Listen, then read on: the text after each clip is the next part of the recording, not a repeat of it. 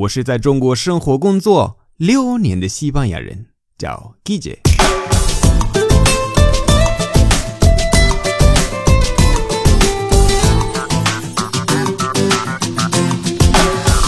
Buenos días, buenas tardes, buenas noches. ¿Qué tal?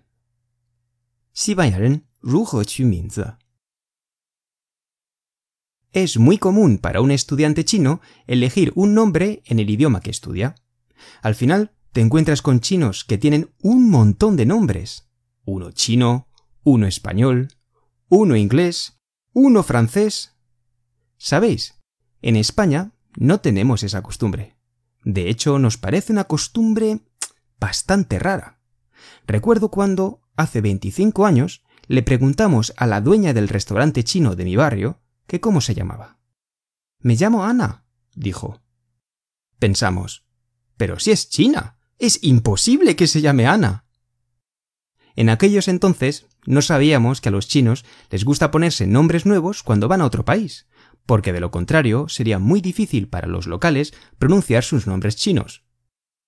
En España yo me llamo Guillermo, y cuando voy a Francia o estudio francés, me sigo llamando Guillermo. Y cuando fui a Japón, me seguí llamando Guillermo. Los españoles no buscamos nuevos nombres. Pero, al venir a China, adoptamos las costumbres chinas. Y todos nos buscamos un nombre chino. Mi nombre chino es Ji Tong Kai. El significado es que vengo a Asia, tengo mucha suerte y vuelvo a España con mucho éxito. Si os soy sincero, el nombre de Dong Kai se lo robé a mi profesor de la Universidad de Beihang, y el Ji viene de Ji Li Er Mo, Guillermo. Fue después cuando me di cuenta de que el significado era muy interesante. Hoy quiero compartir con todos vosotros las diferentes formas en las que los españoles elegimos un nombre para nuestros hijos. Si estás buscando un nombre español, tú también puedes probar alguno de estos métodos. 1 el nombre de un familiar o amigo. Incluso hay gente que elige el nombre del propio padre o la propia madre. Yo tengo unos amigos que se llaman Alberto y Pilar, y sus hijos se llaman Alberto y Pilar. Nosotros les llamamos los Albertos y las Pilares. 2. Buen significado. Cada nombre tiene un significado, aunque casi nadie sabe el significado de su propio nombre. Mucha gente utiliza páginas en Internet para buscar nombres según el significado. Eligen nombres que tienen significados positivos y optimistas. Por ejemplo, esta página argentina, nombreparamibebé.com.ar o el programa de mi amigo. 3.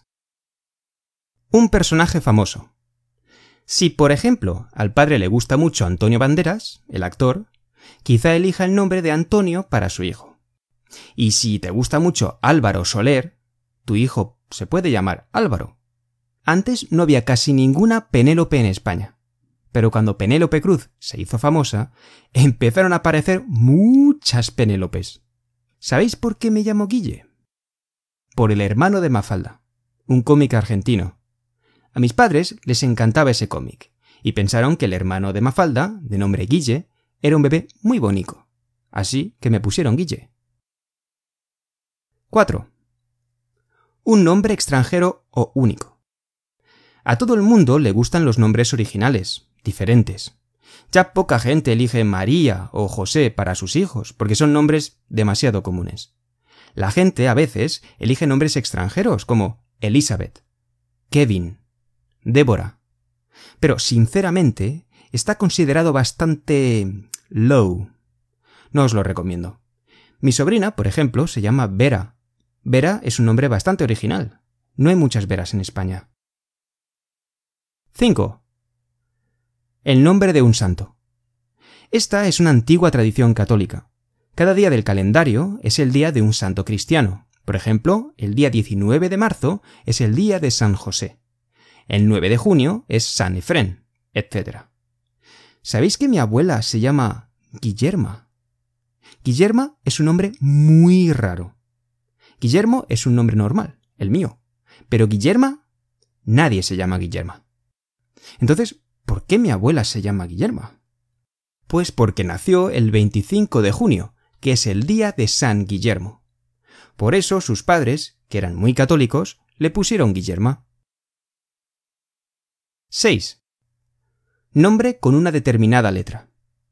Hay gente a la que le gusta una letra en concreto y eligen el nombre de sus hijos según esa letra. Por ejemplo, a mí me gusta mucho la X y la K. Pero no sé si voy a encontrar un nombre que contenga X o K para mi futuro bebé. Pero elegir el nombre de tu bebé no es tarea fácil. Hay ciertas cosas que hay que tener en cuenta. 1. ¿A tu familia le gusta? La razón más grande para descartar un nombre es que a tu familia o a la de tu marido o mujer no le guste.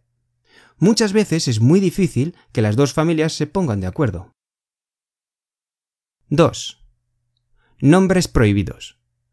Cuando los padres van a elegir el nombre de su bebé, suelen acordar unos nombres prohibidos. Estos nombres prohibidos suelen ser los nombres de exnovios y exnovias. Claro, tiene sentido. Nombres de mascotas o el nombre de los propios padres.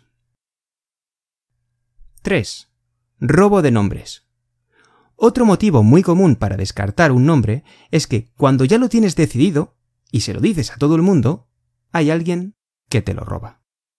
Por ejemplo, mi hermano y mi cuñada eligieron Vera para su bebé, pero no se lo dijeron a nadie hasta que la niña nació porque es fácil que alguna de sus amigas, que también estaba embarazada, decida ponerle Vera a su hija.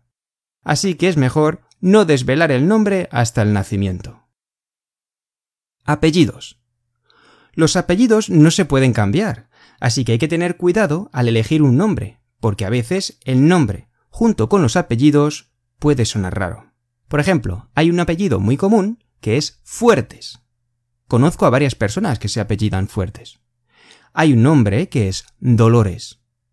Imagínate qué pasaría si tu apellido es Fuertes y le pones a tu hija Dolores. Dolores Fuertes. Pobrecita. 好了，今天的节目就到这里。如果喜欢我的节目，欢迎大家关注我的微信公众号“搜记者西班牙语脱口秀”，就可以找到我。那里的内容更丰富。最后，特别感谢为我的节目赞赏和评论，以及把节目分享到朋友圈的朋友们。Gracias y hasta luego。